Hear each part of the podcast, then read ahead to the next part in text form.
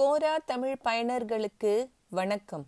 ஒலியோடி நிகழ்ச்சிக்கு உங்களை அன்புடன் வரவேற்பது வசுமதி பத்ரிநாத். நேற்று அனுசரிக்கப்பட்ட உலக தாய்மொழி தினத்தை கொண்டாடும் வகையில் இந்த வார ஒலியோடி நிகழ்ச்சியில் தமிழ்மொழி தொடர்பான சில அருமையான கேள்வி பதில்களை கேட்கப் போகிறோம். கேள்விகளை தொடுத்த நண்பர்களுக்கும் பயனுள்ள பதில்களை எழுதிய நண்பர்களுக்கும் கோரா தமிழ் எழுத்தாளர் சமூகம் சார்பாக நன்றியை தெரிவித்துக் கொள்கிறோம். முதலாவதாக திரு. கந்தன் ஸ்ரீ அவர்கள் தொடுத்த வினாவிற்கு திரு. சி. ஆர். செல்வகுமார் அவர்கள் அளித்த பதில். கேள்வி. பிறமொழி கலப்படம் இல்லாது தூய தமிழில் பேச தற்காலத்தில் முடியுமா? இதற்கான விடை. தூய தமிழில் என்று கேட்டிருக்கின்றீர்கள். ஆனால் எந்த மொழியாளரும் தூய தமிழில் பேச தமிழிலோ அல்லது அந்தந்த மொழியிலோ மக்களால் பேச முடியும். ஆனால் அது இயல்பாய் இராது. சில மொழிகளில் அப்படி பேசுவது மிக மிக கடினம். இயலாது என்றே சொல்லலாம். ஆனால் தமிழில் சற்று எளிது. தமிழில் தொண்ணூறு முதல் தொண்ணூத்தி ஒன்பது வரை தூய தமிழ் சொற்களை மட்டுமே கொண்டு பேச இயலும். நீங்கள் தற்காலத்தில் என்று வேறு கேட்டிருக்கின்றீர்கள். தற்காலம் என்றில்ல எக்காலத்திலும் இது அதாவது முற்றிலும் தூய மொழியில் பேசுவது இயலாது. ஏறத்தாழ எல்லா மொழியாளரும் வேற்று மொழியாளருடன் வணிகம் போன்ற பற்பல காரணங்களால் உறவாட நேர்கின்றது. அது போன்ற காரணங்களினால் மொழி கலப்பு ஏற்படுகின்றது. இது இயல்பு. ஆனால் இந்த மொழி கலப்பு மிக அதிகமாக ஆகுமானால் புது மொழிகளே பிறந்து விடுகின்றன. அப்படி மிக அதிகமாக கலந்த மொழிகளை கிரியோல் என்கின்றார்கள். இதில் வெறும் சொற்கள் மட்டும் கலந்திருக்காது. இலக்கணமும் தெரிந்திருக்கும். அதாவது எது எம்மொழி இலக்கணம் என்றே உணர்வதற்கு அரிதாக தெரிந்திருக்கும். மிக பல மொழியியல்புகளே தெரிந்திருக்கும். ஒரு மொழி இன்னொரு மொழியுடன் உறவாட நேரும் பொழுது ஏற்படும் மாற்றங்களை மொழியியலாளர்கள் அலசுகின்றனர். இதனை ஆங்கிலத்தில் கான்டாக்ட் லிங்குவிஸ்டிக்ஸ் என்கிறார்கள். பல மொழிகள் அழிகின்றன இன்னும் பல திரிகின்றன. இதில் மொழி கலப்பில் மிக பலவாறு அரசியல்கள் நடப்பதால் பெரும் போராட்டங்களுக்கும் வழிவகுக்கின்றது. ஒரு மொழி உயர்ந்ததாகவோ செல்வாக்கு மிகுந்ததாகவோ கருதி அதனை தூக்கி பிடிப்பது அம்மொழி சொற்களையும் கூறுகளையும் தம் மொழியின் மீது ஏற்றி வழங்குவது போன்றவற்றால் மொழி திரிவுகள் அதாவது அழிவுகள் ஏற்படுகின்றன. இவற்றால் ஒரு மொழியின் இயல்பான உயிர்ப்பு மங்கலாம். ஐநா அதாவது உலக நாடுகள் மன்றத்தில் யுனெஸ்கோ. ஓர் அறிக்கையில் மொழிகள் அருகி வருவதற்கும் அழிவதற்குமான காரணங்களுள் இந்த செல்வாக்கு மிக்க மொழியாக பிரிதொரு மொழியை கருதி கலப்புகள் செய்வதாலும் தங்கள் தாய்மொழியை புறக்கணிப்பதாலும் என்று குறித்துள்ளார்கள். மலையாளம். சமஸ்கிருதத்தின் தாக்கத்தால் சேரநாட்டு தமிழ் அதாவது மேற்கு தமிழ் திரிந்து உருவான ஒரு மொழியே மலையாளம். தமிழர்களில் மூன்றில் ஒரு பகுதியினர் வேற்று மொழியினர் ஆகி போனார்கள். வட இந்திய மொழிகள் பலவும் அழிந்து வருகின்றன. வடக்கே ராசதானி மொழிகளாகிய மார்வாரி மேவாரி துந்தாரி மேவத்தி அரௌத்தி போன்றவை மிகவும் அழியும் தருவாயில் உள்ளன. இந்தியின் தாக்கத்தால். இதே போல உத்தரப்பிரதேசில் அவாத்தி பிராச்சு பாஷா போச்சுபுரி போன்றவை மிக மங்கி வலுவிழந்து காணப்படுகின்றன. மைத்திலி மொழி மீண்டெழ நல் முயற்சிகள் எடுத்துள்ளது. அதாவது பிற மொழியை கலக்காமலும் அடு தங்கள் மொழியில் பேசாமலும் தங்கள் மொழி கோலோச்ச வேண்டிய இடங்களில் விட்டு கொடுத்தும் பிற மொழியை ஏற்பதாலும் பன்னூற்று மில்லியன் மக்கள் வட இந்தியாவில் தங்கள் மொழிகளை இழந்து விட்டார்கள் அல்லது இழந்து வருகின்றார்கள். தூய மொழியில் பேச முடியுமா? பேச வேண்டுமா? கொஞ்சமாவது இது பற்றி அக்கறை எடுக்க வேண்டுமா? என்றெல்லாம் அவர்கள் கருதாததின் விளைவுதான் இன்றைய நிலை என்று கருத இடம் உள்ளது. தமிழ் மொழியாளர் நெடுங்காலமாக இரண்டாயிரம் முதல் இரண்டாயிரத்தி ஐநூறு ஆண்டுகளாக பிற மொழியாளர்களுடன் உறவாடி வந்துள்ளனர். தங்கள் மொழியை தமிழர்கள் பெரும்பாலும் அக்கறையுடன் காத்து வந்துள்ளனர். பல வகையான வன்கலப்புகள் மணிப்பிரவாளம் நடந்த பொழுதும் மீட்டு வந்துள்ளனர். உதாரணம் தனித்தமிழ் இயக்கம். எடுத்துக்காட்டாக பின்வரும் சொற்கள் ஆயிரத்தி தொள்ளாயிரத்தி நாற்பத்தி நாலில் பாடநூல்களில் இருந்திருக்கின்றன. ஆனால் இவை இன்றும் நம்மில் பெரும்பாலோர்க்கு புரியாதவை. எடுத்துக்காட்டு.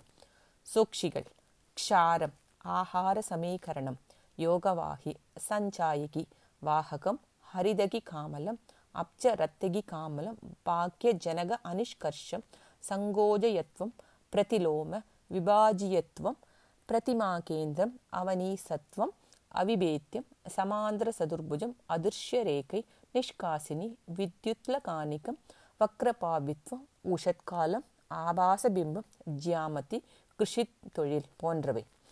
தனித்தமிழ் கலை சொல்லாக்கம் செய்ய வேண்டும் என்று தமிழால் தமிழ் ஆர்வலர்கள் பெருமுயற்சி செய்திருந்தாலும் கலை சொல்லாக்க குழுவினர் வடமொழி சொற்களையோ அல்லது ஆங்கில சொல்லையோ அப்படியே கையாள்வதையே ஆயிரத்தி தொள்ளாயிரத்தி நாற்பதுகளில் முறையாக கொண்டிருக்கிறார்கள் என்று புழக்கடை பக்கம் என்ற வலை பக்கத்தில் குறிப்பிட்டுள்ளதாக எழுத்தாளர் குறிப்பிட்டுள்ளார். தூய தமிழ் அல்லது தனித்தமிழ் என்பது நூறு சதவீதம் இருக்க வேண்டும் என்பது இல்லை. இருந்தாலும் குற்றமும் அன்று. ஆனாலும் பெரும்பாலும் நல்ல தமிழாக இருந்தால் புரிந்து கொள்ளுமே அதிகமாகும். எடுத்துக்காட்டாக ஃபெமர் என்று சொல்வதை விட தொடையெலும்பு என்று சொன்னால் அதிகம் புரியும். ஆனால் பிற மொழி சொற்களை வலிந்தோ செல்வாக்கு என்று கருதியோ கலந்து பேசுவதால் தம் மொழி சொற்களே பிறமொழி சொல் போலும் புதிதாக கருத நேரிடலாம். இன்று இடது வலது என்றாலும் மக்களுக்கு தெரிவதில்லை. லெஃப்ட் ரைட் ஆகிய சொற்கள் தான் வழங்குகின்றார்கள். டைம் என்று தான் சொல்கிறார்கள். நேரம் காலம் வேலை என்று எதுவுமே சொல்வதில்லை. மிக அடிப்படையான உறவு சொற்கள் கை கால் தலை போன்ற உடல் உறுப்பு சொற்கள் அடிப்படை எண்கள் என்று எல்லாவற்றையும் ஆங்கிலத்தை கலந்துதான் பேசுகிறோம். இவையெல்லாம் சிறுக சிறுக நம் மொழியை சிதைத்து அழிப்பதாகும். கேள்வியானது தூய தமிழில் பேச முடியுமா என்பது. ஆனால் நூறு சதவீதம் முடியாது அல்லது இயல்பாக இராது. ஆனாலும் பெருமளவும் முடியும் என்பதே என் விடை. அளவுக்கு மீறி பிற மொழிகளை கலந்து பேசுவது அம்மொழியை சிதைத்து அழிவில் நிறுத்தும். அப்படி நடந்தும் இருக்கின்றன. இத்துடன் விடை முடிவடைகிறது. விடையின் முடிவில் புழக்கடை பக்கம் என்ற ஒரு வலை பக்கத்தின் இணைப்பை தந்துள்ளார் எழுத்தாளர் அவர்கள். அடுத்ததாக நீங்கள் கண்டுணர்ந்து வியந்த தமிழ் மொழியின் சிறப்பு என்ன என்று ஒரு கேள்வியாளர் கேட்டுள்ளார். அவரது பெயர் வெளியிடவில்லை. அதற்கான பதிலை தருபவர் திரு. ரவி சிவன் அவர்கள். அ ஆ இ i உ உ ஏ ஏ ஐ ஓ ஓ ஔ ஆகியன தமிழ் மொழியில் உள்ள உயிரெழுத்துக்கள் என்பது நாம் அனைவரும் அறிந்ததே. இந்த வரிசை அமைப்பை நெடுங்கணக்கு என்று பிற்காலத்தில் பெயரிட்டு அழைத்தனர். இவை எழுத்துக்களாக தோற்றம் பெறுவதற்கு பல்லாயிரம் ஆண்டுகளுக்கு முன்னே ஒலிக்குறிப்புகளாக பேசப்பட்டது என்பதும் நாம் அறிந்ததே. ஆனால் இந்த ஒலிகள் எப்படி தோன்றின? எந்த வழிமுறையை பின்பற்றி நம் முன்னோர் இதனை வடிவமைத்தனர் என்பது நம்மில் பலர் அறியாதது. அ என்ற ஒலி கண் பார்வைக்கு அப்பால் சேய்மையை குறிக்கும். அது அங்கே அவன் அவள் அவர்கள். இ என்ற ஒலி அண்மையை குறித்தது. இது இங்கே இவன் இவள் இவர்கள். உ என்ற ஒலி சேய்மைக்கும் அண்மைக்கும் இடைப்பட்டு கண்ணுக்கு தெரிவதை சுட்டி காட்டும் நோக்கில் அமைந்தது. உது உங்கே உவன் உவள் உவர்கள். இவ்வாறு அ இ உ ஆகிய மூன்றும் சுட்டொலிகளாக முதலில் தோன்றின. அ இ உ ஆகிய மூன்றையும் பின்வருமாறு மாற்றி சேர்த்து புதிய ஒலிகளை உருவாக்கப்பட்டன. அ பிளஸ் இ ஐ ஐ. இ பிளஸ் அ இய ஏ. அ பிளஸ் உ அ யு ஔ. உ பிளஸ் அ உ இவையே குரில் நெடில் என வகைப்படுத்தப்பட்டன. அ இ உ ஏ ஓ குரில். ஆ இ உ ஏ ஐ ஓ ஔ நெடில். பின்னர் ஒழுங்கான அமைப்பாக அ ஆ இ இ உ உ ஏ ஏ ஐ ஓ ஓ ஔ என்கிற வரிசையில் ஆனா ஆவண்ணா உருவாகியது. மொழி எழுத்து உருவாக்கத்தில் இந்த முறையே பின்னர் உருவான அனைத்து இந்திய மொழிகளிலும் பின்பற்றப்பட்டது. மூன்றாவதாக உள்ள வினா. பிற மொழிகளுடன் ஒப்பிடுகையில் தமிழ் எவ்வாறு தனித்துவமானது? துளசிநாத் உம்மிடி என்பவர்கள் என்பவரின் கேள்விக்கு பவன் கல்யாண் குணசேகர் என்பவர் விடை அளித்துள்ளார். இந்த சற்றின் நீளமான விடை அதற்கான படங்களும் இணைத்துள்ளார். எனக்கு ஆறு மொழிகள் தெரியும். அதனால் என்னால் இந்த பதில் எழுத முடியும் என்று நம்புகிறேன். அனைவரும் இந்த கேள்விக்கு நல்ல பதில்கள் எழுதியுள்ளார். நானும் எனக்கு தெரிந்தது நம் அனைவருக்கும் இன்னும் பல விடயங்கள் தெரிய வேண்டும் என்று எழுதுகிறேன். தமிழ்மொழிக்கு இரண்டாயிரம் ஆண்டுகளின் வரலாற்று உள்ளது உலகத்தில் தமிழ்மொழி பேசும் மக்களின் எண்ணிக்கை ஏழு கோடி. இரண்டாயிரத்து நாலாம் ஆண்டில் யுனெஸ்கோவால் தமிழ் ஒரு பாரம்பரிய மொழியாக அறிவிக்கப்பட்டது. இந்தியாவில் சமஸ்கிருதத்தை தேவபாஷை என்று எவ்வாறு அழைப்போமோ தமிழை நாம் தெய்வத்தமிழ் என்று அழைப்பதுண்டு. தமிழில் மட்டுமே கடவுள்களுக்கு தூய தமிழ் பெயர்கள் உள்ளன. முருகன் குமாரசுவாமி பெருமாள் வெங்கடேஸ்வர சுவாமி பிள்ளையார் கணபதி போன்றவை. நான் ஆறு மொழிகள் அறிந்திருக்கின்றேன். எனக்கு தெரிந்து மற்ற மொழிகளுடன் ஒப்பிடும்போது தமிழில் தூய தமிழ் சொற்கள் மிக அதிகம். மற்ற மொழிகளில் சமக்கிருத சொற்கள் தான் அதிகம். தமிழில் மட்டும்தான் எழுத்துக்களுக்கு உயிர் மெய் உயிர்மெய் எழுத்துக்கள் என்று பெயர் இருக்கின்றது. உயிரெழுத்துக்கள் உயிருள்ளவை. ஆனால் மெய்யெழுத்துக்களுக்கு உயிர் சேர்ந்தால்தான் அந்த மெய்யெழுத்துக்கும் உயிர் வரும். ஆஹா என்ன ஒரு ஒப்பீடு. மற்ற இந்திய மொழிகளுடன் ஒப்பிடும்போது தமிழில் மட்டுமே குறைவான எழுத்துக்கள் உள்ளன. மற்ற மொழிகளில் க ச ட த ப. வர்க்கங்கள் உள்ளன. ஒவ்வொரு வர்க்கத்திலும் ஐந்து எழுத்துக்கள் உள்ளன. நம் தமிழில் மட்டுமே அவ்வாறு இல்லை. எடுத்துக்காட்டுக்கு சந்திரா மற்றும் சூர்யா பெயர்களை கவனிக்குவோம். இரண்டு பெயர்களும் ச என்ற எழுத்தால் தொடங்கியது. ஆனால் உச்சரிப்பது வேறு. நாமும் சரியான பிழையின்றி உச்சரிப்போம். ஆஹா என்ன ஒரு புரிதல். தமிழில் மட்டுமே ஆயுத எழுத்து அக் உள்ளது. தமிழ் மற்றும் மலையாளத்தில் தான் ழ ர போன்ற எழுத்து இன்னும் பயன்பாட்டில் உள்ளது. மற்ற மொழிகளில் இந்த எழுத்து நீக்கப்பட்டுள்ளது. தமிழில் மட்டுமே ந மற்றும் இரண்டு சுழி ந என்று இரண்டு உள்ளன. எடுத்துக்காட்டாக நந்தினி நாராயணன் என்று பெயர்களை கவனிக்கவும். இதில் ந வில் தொடங்கி இரண்டு சுழி ந இல் முடிகிறது. அதுவே மற்ற மொழிகளில் இரண்டு நகளுக்கும் ஒரே ந தான் உள்ளது. தமிழில் மட்டுமே எழுத்து தமிழ் பேச்சு தமிழ் என்று இரண்டுள்ளன. இதனால் நாம் தூய செந்தமிழை காப்பாற்றி வருகிறோம். அதுவே மற்ற மொழிகளில் ஒரே வகையான மொழிதான் உண்டு. அவர்களின் பழைய மொழியை மறந்து விட்டார்கள் தமிழுக்கும் மற்றும் மற்றொரு சிறப்பு என்ன என்னவென்றால் மெய்யெழுத்துக்கள் பயன்படுத்துவது. எடுத்துக்காட்டாக சென்னை மற்றும் மெட்ராஸ் சொற்கள் கவனிக்கவும்.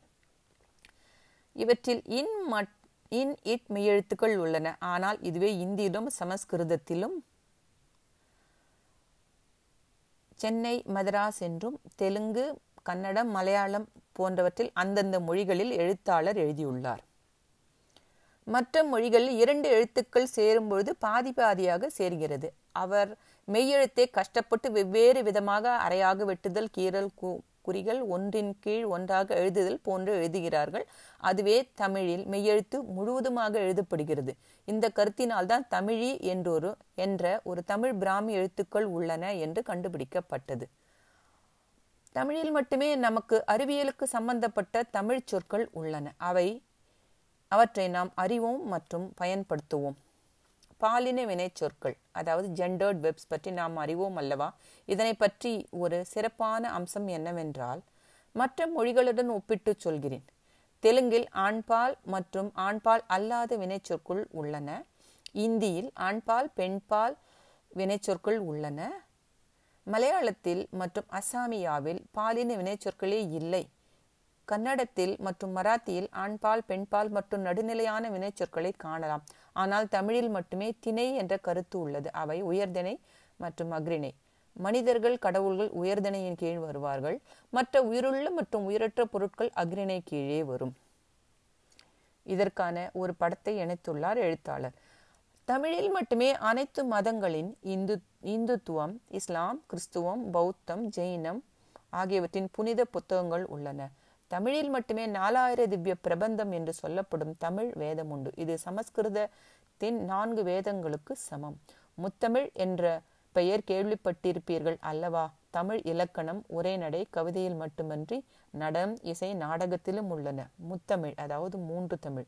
இயத்தமிழ் இசைத்தமிழ் மற்றும் நாடகத்தமிழ். தமிழில் குறிப்பிடத்தக்க இலக்கியம்தான் திருக்குறள். இது மற்ற மொழிகளில் மொழிபெயர்க்கப்பட்டுள்ளது மற்றும் பாராட்டப்பட்டு பட்டுள்ளது பிரான்சின் ஒரு பேருந்து பேருந்தில் திருக்குறள் பிரெஞ்சு மொழியில் இதற்கான படத்தை இணைத்துள்ளார் எழுத்தாளர். கல் தோன்றி மண் தோன்றா காலத்தே வாளோடு முன் தோன்றி மூத்தகுடி தமிழ்குடி கடைசியில் மகாகவி பாரதியார் கவிதையில் முடிக்கிறேன். யாமறிந்த மொழிகளிலே தமிழ் மொழி போல் இனிதாவது எங்கும் காணோம். வாழ்க தமிழ் வளர்க தமிழ். நன்றிகள். இத்துடன் இந்த விடை முடிவடைகிறது. நான்காவதான உமா அவர்களின் கேள்விக்கு திரு மாயோன் நல்ல பெருமாள் அவர்களின் விடை. கேள்வி. தமிழில் பிறமொழி எழுத்துக்களை தவிர்த்து பிறமொழி சொற்களை எடுத்து இயம்புவதில் தவறில்லை என்பதை நீங்கள் ஏற்கிறீர்களா? இதற்கான விடை. முடிந்தவரை புதிய கலை சொற்கள் உருவாக்குக. முடிந்தவரை பிறமொழி சொற்களுக்கு இணையான தமிழ் சொற்களை உருவாக்கி பயன்பாட்டில் கொண்டு வர முயல வேண்டும். அப்போதுதான் புதிய கலை சொற்கள் உருவாக்கத்தில் தமிழ்மொழி செறிவாக்கம் பெறும். இதன் பொருட்டே மகாகவி பாரதி சென்றிடுவீர் எட்டு திக்கும் கலை செல்வங்கள் யாவும் கொணர்ந்திங்கு சேர்ப்பீர் என்று அரைக்கூவல் விடுத்தார். மாவட்ட ஆட்சியர் என்ற வார்த்தை உருவான வரலாறு. காட்டாக டிஸ்ட்ரிக்ட் கலெக்டர் என்ற சொல்லுக்கு முதலில் ஜில்லா கலெக்டர் என்று கூறி வந்தனர். பின்னர் மாவட்ட ஆட்சித்தலைவர் என்ற புதிய கலை சொல்லாக்கம் உருவாக்கம் பெற்றது. மக்கள் ஆட்சியில் மக்களால் தேர்ந்தெடுக்கப்படாத ஒரு நியமன அலுவலர் பதவிக்கு தலைவர் என்ற சொல் பொருத்தமாக இல்லையே என்ற எதிர்குரல்கள் ஓங்கி ஒலித்த போது முத்தமிழ் வித்தக கலைஞர் அவர்களால் மாவட்ட ஆட்சியர் என்ற பொருத்தமான கலைச்சொல் உருவானது. பிற்காலத்தில் கணினி என்ற சொல்லாக்கம் உருவானதும் இப்படித்தான். தொல்காப்பியர் மரபு. இப்படிப்பட்ட பொருத்தமான கலைச்சொல் உருவாக்கம் பெறாத போது தற்காலிகமாக பிறமொழி எழுத்துக்களை நீக்கிவிட்டு நீக்கப்பட்ட இடங்களில் தமிழ் இலக்கண விதிப்படி அமையும் எழுத்துக்களை இட்டு நிரப்பி சொல்லாக்கம் செய்து கொள்ளலாம் என்று தொல்காப்பியம் இலக்கணம் வகுத்துள்ளது. தொல்காப்பியர் காலத்தில் அயல்மொழி என்று வடமொழி மட்டுமே இருந்ததால் வடச்சொற் கிளவி வடையெழுத்து ஓரி எழுத்தோடு புணர்ந்த சொல்லாகுமே சிதைந்தவரினும் ஏய்ந்தன வரையார் தொல்காப்பியத்திலிருந்து ஒரு மேற்கோள். என்று இலக்கணம் வகுத்தார்.